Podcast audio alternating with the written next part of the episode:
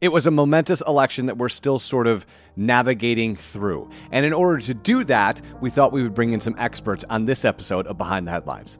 Hey, it's Eric Hultgren, and today we'll be talking to Malachi Barrett and Emily Lawler, both of whom who cover politics and elections here in the state of Michigan to help figure out what exactly is going on and what is the path forward. The Trump campaign seems to be hoping that they can somehow change that, but I, I think it's going to be really, really difficult to change that math. So let's get going. Emily is here, Malachi is here, and as always, my co host, Vice President of Content for MLive, John Hiner. How are you, my friend? It depends. What day is it, Eric? I have um, no idea, actually.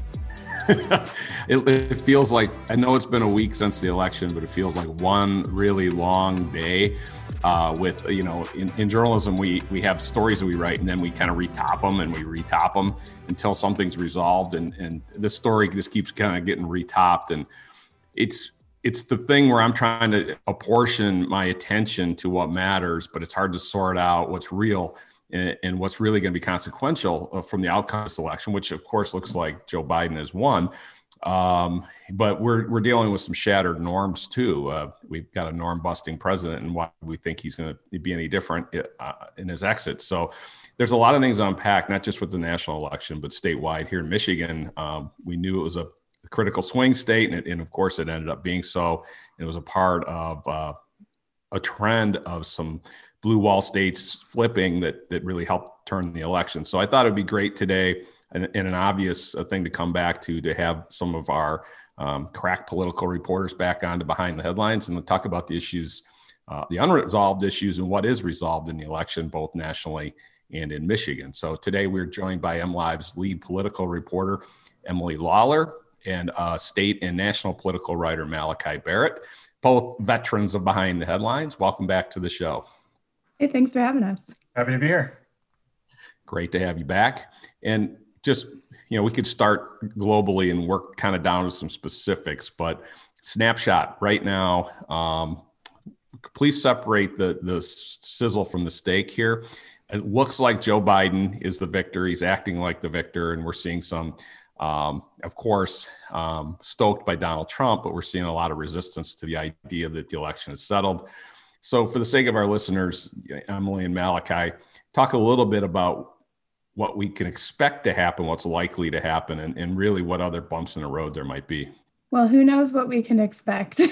but I think that you know from from where the candidates sit right now, it's pretty clear that um, Joe Biden has clinched those 270 electoral college votes uh, that he'll need to secure the presidency. Um, you know, the Trump campaign seems to be hoping that they can somehow change that, but I, I think it's going to be really, really difficult to change that math, right? Um, it's it's not necessarily a, a matter of that there's still a lot of states up in up in the balance. It's not necessarily a matter of any states really being close enough where um, you know a challenge or a recount is likely to gain Trump enough votes uh, to flip the, the state into his column.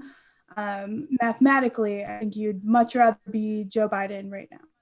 Yeah, I think it's important to note that, you know, Joe Biden has at this point 290 electoral votes. He has several million. And we're looking at a situation where he's leading in several states by, you know, several thousand votes, tens and hundreds of thousands in some cases.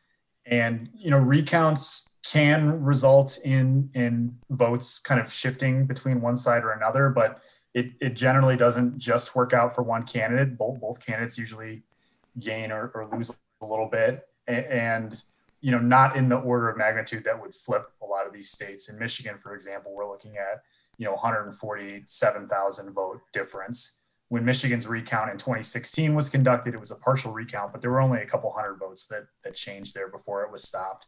So you know, the Republican uh, Party is trying to collect uh, evidence of, of, voter fraud. There are people who report that to them. The president um, is trying to find these cases around the country that, you know, could sow some doubt about the election results. But I think what we're seeing right now are, you know, a lot of the normal kind of clerical errors and mistakes that get made on elections when we're, you know, having the canvassing process go through and, and finding some of these things. But I don't think there's been any legitimate uh, you know instances where we're going to see a substantial number of votes change hands in this case.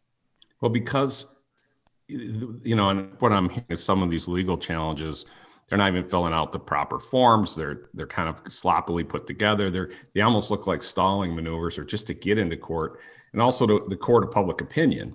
Uh, you know, because in each state they seem to have a different beef, and there's no coordinated. I mean, they're trying to suggest it's like a nationwide fraud conspiracy when in fact, you know, the states run their elections. Um, several of these states have Republican governors and secretaries of state. I know in Georgia, uh, the Secretary of State's Republican, and he's he's taken umbrage at the idea that you know that he he should roll over for Trump, um, you know, because the, the election integrity is so important. But what I'm looking at is some of these things that the Trump campaign and Trump himself are stoking up is almost like after a baseball game is over, filing a protest and saying balls and strikes in the third inning, if it had been called differently, you know, that inning would have ended differently. Maybe the game would have ended differently. But as you know, in sports, they never overturn these things. Um, I do think that this is sort of a crash course for anyone who cares about how American elections work. And, you know, just from the standpoint, like take Michigan as an example, Emily, you know, you had Benson on uh, Facebook Live um, the day, I believe was the day after the election, or maybe it was Friday, but it was people were banging on the glass at the TCF Center when they were still counting votes. And I thought that with the timing on that was fantastic. But she also, she talked about processes and, and, and the safeguards that are in place and election integrity. So why don't we just recap that a little bit for our listeners and what, what safeguards are in place and how normal is everything we're seeing in a normal election cycle anyways? Yeah, uh, pretty darn normal, I think, is the consensus of all the elections experts, uh, including the Secretary of State that I've talked with uh, in the aftermath of the election here. But I think that a lot of people don't realize that you know you you tune into your TV on election night, you see a result, and you think, okay, that person won. Um, but what you're really seeing is sort of people calling the result, right? So either um, maybe CNN or the Associated Press, which we use, or um, all, the networks, the New York Times, are all making their own calls. They're all making these projections based on data. Um, and this year, those calls were very conservative. Um, I think that people uh, really held on to, to, those calls at the major news networks for um, longer than we've seen, certainly in the past. Um, to avoid sort of a, a declaring a winner that didn't end up being a winner, right? So, uh, you know those those things are kind of the first step of the electoral process um, as far as vote counting goes. So they've counted those votes um, but basically they get double checked a bunch of times. So the um, county board of canvassers I'll, I'll, in michigan we have a super decentralized elections system. So all of the local uh, jurisdictions, local townships and cities conduct their own elections, collect their own votes, transmit them to the county. Um, and then the county um, has a board of canvassers that has to go through and sort of certify all these results, make sure there's no obvious discrepancies, make sure all these totals are adding up in terms of uh, what votes are coming in from where. Um, and then the counties report these results up to the state. And um, same thing, the state is also going through and canvassing. There's a board of state canvassers um, that goes through and double checks all of that as well. So there's sort of three levels of verification, and uh, to insinuate that um, you know one local clerk is corrupt would also be to say that everyone who's checking that local clerk's work is corrupt, um, which is just frankly really hard to string together. Um, it would also be really hard to string a hack together because of all the different um, systems that these local governments are using. Um, so uh, really, there is a lot of redundancy and a lot of safeguards uh, built in in place. I think with how these elections are conducted, and of course, um, you know, Michiganders have trusted the results of their elections uh, in years past. These exact same processes. Um, I would point to Malachi mentioned that there's a 140 plus uh, thousand vote margin in the presidential race this year. Um, in 2016, there was a 10,700 vote margin, and everyone accepted the results of that um, election after a, a, partial recount, which he mentioned.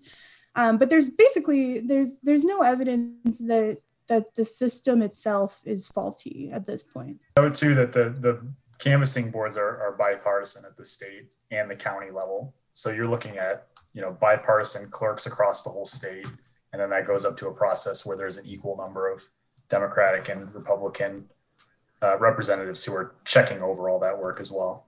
Yeah, you start to go down the rabbit hole with some of this stuff. Like they use tabulating machines, right? It's not like a human is sitting there with a pad and he's making little scratch marks, you know, one for Biden, two for Trump. These are tabulating machines. And then, so then people say, yeah, but who sets up the software on the tabulating? I mean, you could start to go down the rabbit hole on this stuff. Uh, let's dial the lens down a little bit to some of the trends we saw in this election. Have you guys speak to that? Um, it's, it, it's pretty well known by now, if you accept the election results, that the, the blue wall states that Hillary Clinton lost in 2016 uh, came back around, with the exception of Ohio, for Biden this time, and they were they were close in in, in Pennsylvania. You know, it was very close, um, but he he flipped Pennsylvania, Michigan, and Wisconsin. And just from a Michigan perspective, what you saw here, both with how they ran their campaigns and the issues they ran on, what do you think the differences were um, between 2016 and, and 2020?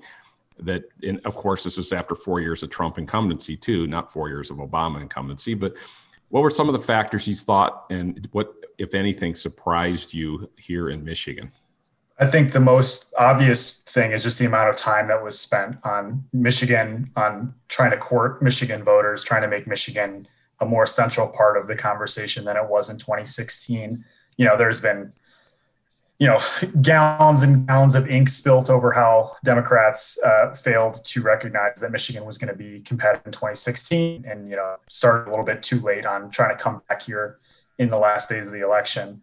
Um, you know, that did not happen this time, all the way back into the Democratic primary. There was a focus on Michigan and a focus on Detroit and Wayne County and these Democratic strongholds that um, they needed to turn out. Uh, you know, about, about a year ago, July 2019, all the candidates were in Detroit for the DNC debate. Joe Biden is, you know, outside of Coney Island, Detroit, and he's telling reporters, "I'm going to win Michigan, I'm going to win Pennsylvania, I'm going to win Wisconsin, and I'm going to win Ohio." And that's been his, you know, mission, his main pitch. We we talk about electability, this whole argument of who can beat Trump, who can, you know, get this kind of blue wall reassembled. That that's been Joe Biden's mission from day one. Obviously, he didn't win Ohio, but he he made good on those other three. And uh, you know his focus in Michigan was was rev, uh, really focused on you know his past relationship to voters in the state. Uh, he talked a lot about how he helped Detroit through its bankruptcy. Uh, Emily and I did a story around uh, the DNC uh, when he was finally named the nominee about the focus on the auto industry and how he came and, and helped you know save Michigan's auto industry uh, during the Obama administration when he was vice president. And really, there was a huge focus on the virus. Michigan, uh, you know, was among some of the hardest hit states early in the pandemic. Um, we, have since you know weathered some of those issues, although we're all dealing with a bounce back now. Uh, and and he, you know, recognized the impact that it, that had on on uh, Detroit uh, southeast Michigan, where a lot of the, the outbreaks initially started. And he kind of articulated his plan for getting that under control and you know getting the economy back on track. So from the Biden perspective, I mean that that was kind of his main focus, getting coronavirus under control. You know, I've been here for you before in hard economic times and I'll be here for you again. And I'm not overlooking some of these voters that felt disenfranchised by the Democratic Party last time around. Yeah, that's good point. I think his electability, he also just had a higher electability factor. I think uh, I, I, read an interesting analysis yesterday saying, it, based on how the vote turnouts occurred and looking at polling, the other challengers for the Democratic presidential nomination uh, that he defeated this summer probably would have fared worse. I mean, they probably wouldn't have taken Arizona or um, they might not have taken Pennsylvania and that you know he was seen as you know some people thought it was maybe a compromise or or this or the safe choice, but he was able to unite uh, factions that didn't come out before. Uh, we talked about this in a previous podcast uh, when we were talking about the James Peters race, which I want to come back to in a minute, anyways. But uh, what were the differences in the black vote turnout this time for Biden versus Hillary Clinton in Michigan?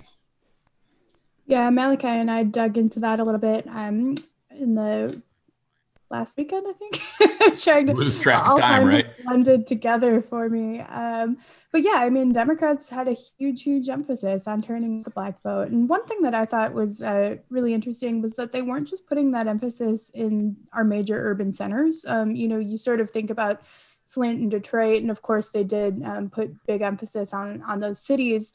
Um, but you know, I talked to Lieutenant Governor Garland Gilchrist about this, um, and he he said that he thinks one of the big underreported uh, stories of the cycle is that you know everyone's saying that the suburbs are uh, becoming more democratic they are becoming more de- democratic. If you look at um, places like oakland county kent county um, and there has been a lot of talk about this uh, sort of suburban white woman um, who can't stand Trump kind of vote, right? but um, one of the things that the lieutenant governor pointed out to me was that a huge part of that story is the diversification of the suburbs. Um, those suburbs are not sort of the, as he put it, the leave it to beaver um, sort of places that uh, that you imagined uh, 20 or 30 or 40 or 50 years ago. So I think that, um, you know, they really did put some focus on talking to Black voters where they were um, in some of those suburban areas and and pulling them into the process in a way that maybe they haven't been engaged before um, obviously to, to democrats advantage I, I think that um, perhaps famously i attended a rally in 2016 where Trump predicted that if he won and then ran again, he would get 95% of the black vote. Um, that did not even come close to happening, of course, I think, as, as everyone. Just a little bit uh, off there. So, the when we were on here talking about the Peters James race, uh, one thing we talked about was how much better James was running against Peters than he did against Stabenow, how close it was going to be. And boy, that was the one that on election night or even the days after uh, was a real toss up and I don't think John James has conceded yet. If he did, I missed that headline. Uh, I think he's kind of following Trump's lead. But that one was a lot closer than the presidential race. And just for your guys' insight on does this, you know, was this what you expected? Does this show that Peters is weak or the Democrats hold on the Senate, which has been a long time thing in Michigan, has been weakened? What do you guys think uh, uh, that race portends? One, one of the big questions in this race, and I think we chatted about this in one of our previous episodes, was, you know, could we envision a scenario where Biden wins Michigan and Gary Peters loses a Senate seat? And, you know, a lot of the political experts that we talked to said, yeah, it's, it's very possible. I think Democrats were banking on Joe Biden leading this massive surge in turnout that would help all the down ballot candidates and, and kind of, you know, raise all the ships uh, up on election day. And while Biden certainly did better in Michigan than Hillary Clinton, he, he picked up um, around uh, 525,000 more votes. And that's nothing to scoff at. But Trump did a lot better too. He, he picked up uh, 367,000 votes. And I think a lot of Democrats underestimated uh, Trump's ability to get out the vote in the state. And so on election day, we're, we're watching this, you know, the results come in. And ultimately, uh, Peters won by uh, around 88,000 votes, I, I, think, as the last time I checked, um, which is a lot tighter than the presidential race. Uh, obviously, not as tight as the 11,000 votes that separated Trump from Clinton in mm-hmm. 16, but still a lot closer than I think a lot of Democrats expected that to be. But you know, at the same time, they recognized that this was going to be a competitive race. You know, James was a solid candidate. He had a lot of money behind him. He had a really clear, strong message. Um, it, you know, that was able to kind of go toe to toe with with Gary. Um, you know, interesting to note that in places where uh, Biden was able to flip counties like like Kent, and some of that is the demographics that we talked about. You know, Biden being able to pick up uh, more votes in kind of the, the Kentwood area, East Grand Rapids area, was able, able to actually flip Kent County around Grand Rapids uh, for the first time. And uh, Peters wasn't able to do that. And there were some other places where Peters ran a little bit behind uh, by margin of victory. Um, but you're right. Uh, as of what is it today, November 10th, uh, John James still hasn't conceded. He's uh, you know questioning some election irregularities, quote unquote. Um, hasn't necessarily made allegations of fraud, but seems to be taking a similar line that that Trump and a lot of Republicans throughout the country are taking. That you know we should look into this, look into some of these issues that are being brought up. I think he's in a similar spot to Trump, where you know, be it a recount, be it some legal challenges, there's probably just not enough votes there to flip that race. and and pretty much everybody has moved on at this point and recognized Gary as the winner. The difference between James and Trump is that James is not living in a government-owned house that he's going to have to be evicted from if he if he doesn't acknowledge the election results. But uh, Emily, I think you were going to comment on this as well. Well, I hope it doesn't come to that, but I think that um, yeah, that race definitely proved a, a few things to to Michigan or about Michigan voters, I should say. Um, and frankly, I think James is a really good candidate. I think that uh, he ran closer to Stabenow than people had expected. Um, and I think that he ran uh, closer to Gary Peters, perhaps, than some had expected. Um, and if I were Democrats, I'd be working on uh, building that that seat up a little bit in the next six years because um, you know, Gary Peters, it was pretty clear, came in with um, sort of like a name recognition deficit, which to be fair, Gary Peters is a very unrecognizable name or a very common name. Mm-hmm. Um, but yeah, I think that the Democrats should be putting a little bit of a, a focus on there if they want to um, keep that seat. And then I'm curious to see what the future of John James is. I mean, he resonated with a lot of people. Um, he's ran twice for for statewide office and not been successful. But I do sort of question if he if he were willing to start with a you know not a statewide office, maybe a uh, well, congressional district wouldn't really make sense for his area, or uh, but maybe a state house district. I'm not sure where he goes from here, but I, I do think there's some sense that in another race in another year he could have been pretty successful. I just want to bring up a quick anecdote too from from the yeah. campaign trail. We you know we just got done talking about how Joe Biden spent so much time and energy on trying to motivate Black voters I was at an event uh, that Gary Peters held with Reverend Al Sharpton about a week before the election. I think it was on like that Thursday before. Um, and I was, you know, talking with folks, and, and they had said, you know, we we really haven't seen much of Gary in Detroit. We haven't mm. seen him come out to our communities and, and, try to make the case, you know, in this election year. Um, and and they didn't really know much about him. I mean, there's been a lot of discussion about how Joe Biden needs to kind of make good on some of the promises that he made to this community now that he has uh, the power to do so. And I think there's a similar expectation for Gary that, you know, hey, you came out of a tough race. You're going to have to really prove it now to voters that you're mm-hmm. going to be here and work on our behalf. Uh, or, you know, he may have some some trouble in the future. One um, Detroit actually is an area where James did a little bit worse this time compared to his first campaign, which is a little interesting considering he's a business owner in, in Detroit. I just also want to note that uh, Biden earned slightly fewer votes than Clinton in the city of Detroit, even though he did better in Wayne County overall. So mm. make that what you will. I think we could spend some time looking at the whole coattails effect and trying to tease out what part of this was just you know Biden's appeal versus you know the Democrat. I know what the Democrats wanted going into the election, uh, from the U.S. Senate all the way you know through. They wanted to gain House seats in the U.S. House. They wanted to take the legislature of Michigan. And, you know, even though Biden cut into what we call Trump country and did better in Macomb and some other areas, it didn't seem to translate. Elissa Slotkin, I mean, she was in, uh, and Haley Stevens around Detroit. They both almost got beat. They hung on, but barely. And like I said, Peters barely won. And so, you know, what did that mean for Michigan and you know governance in Michigan when the Democrats were looking at hoping they could swing the House and, and you know get that behind Whitmer too, but none of that happened even nationally.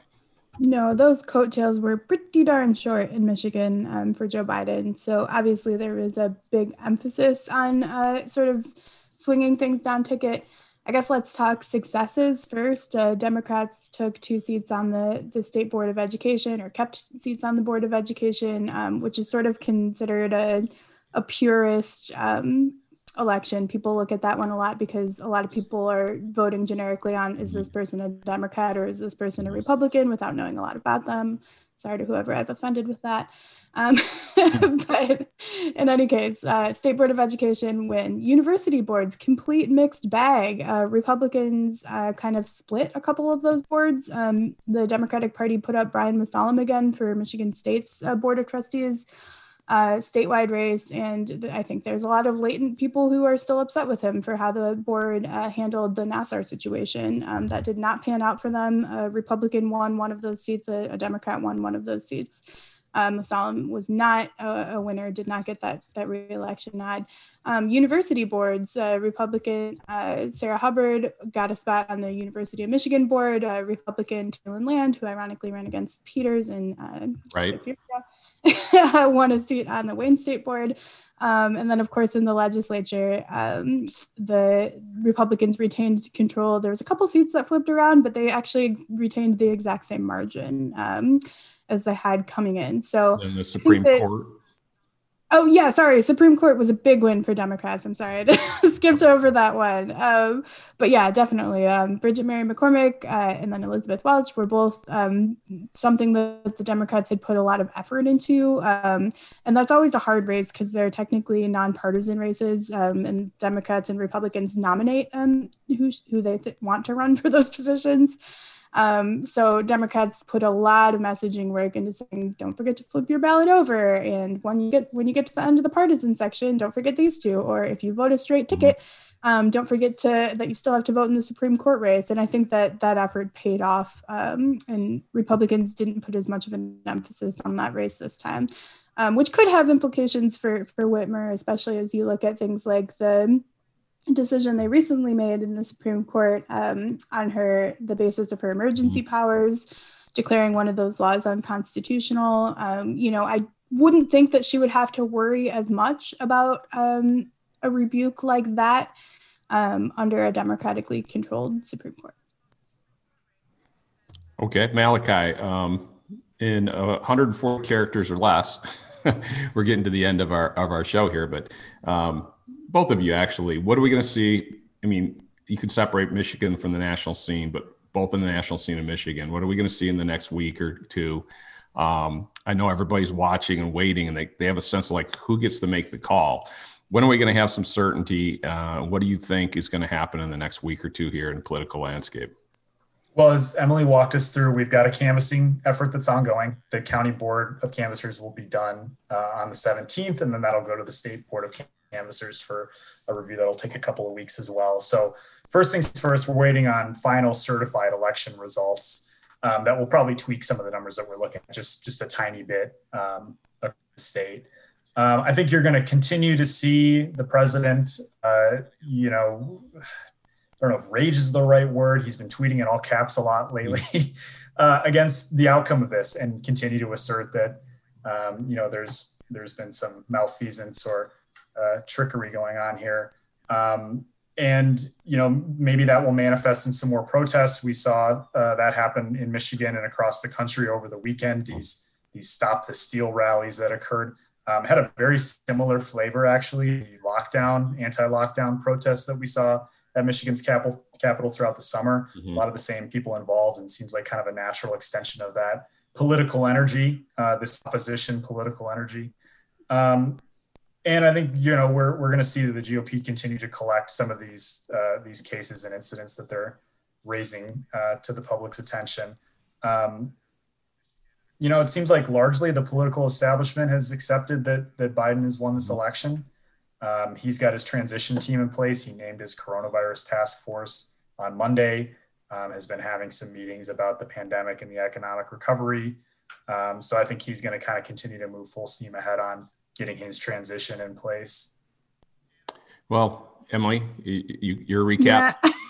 well, I just was going to say that the parties are looking at different goals over the next month or so here. Um, I think for Democrats, it's transitioning and also, um, you know, winning over half the country or close to half the country that they didn't win over in the election, right? Mm-hmm um, and sort of throwing out some of those olive branches um, and trying to get those people on board for for what they're trying to accomplish and some of their agenda, especially when they don't have you know a super strong this wasn't a giant wave election with a huge mandate that this is the direction the country wants to go in this was sort of a softer rolling wave where um, democrats right. claimed victory um, perhaps uh, more technically than they or closely than they would have anticipated um, and I think for Republicans, the task ahead is deciding whether they're the Republican Party or the party of Trump. And, um, you know, I think it was surprising for a lot of people uh, to see people like Ronna Romney McDaniel and Laura mm-hmm. Cox mm-hmm. um,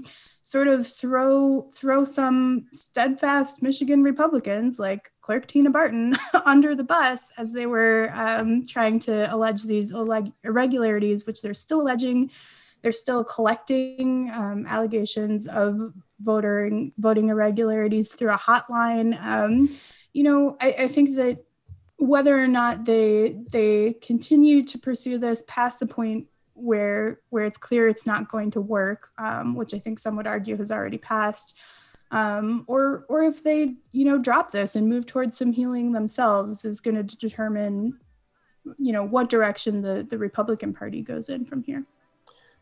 I, you mentioned bipartisan. I'm, i thought I heard some bipartisanship mentioned, at least referenced, and we'll we'll have to come back to that if it happens. That will be another show in the future.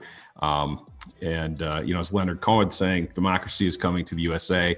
Um, let us know uh, when it fully arrives, um, and, and, come back and talk about it. But it's been uh, great having you on. Uh, a lot of unsettled things, and uh, I, I reserve to have you back in the near future uh, as uh, we get more developments. Obviously, momentous election 2020, and appreciate all the work you've done and your insights.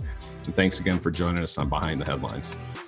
And there they go. A huge thanks to Emily Lawler and Malachi Barrett, both of whom uh, checked in to keep us up to date on what's happening in the state of Michigan as it relates to the fallout from the election. If you like what's going on in Behind the Headlines, there's a couple things you can do for John and I. One, you can like the episode, share the episode, and rate the episode wherever you listen to your podcasts. As always, I am Eric Hulkran. He is John Hiner, and this is Behind the Headlines.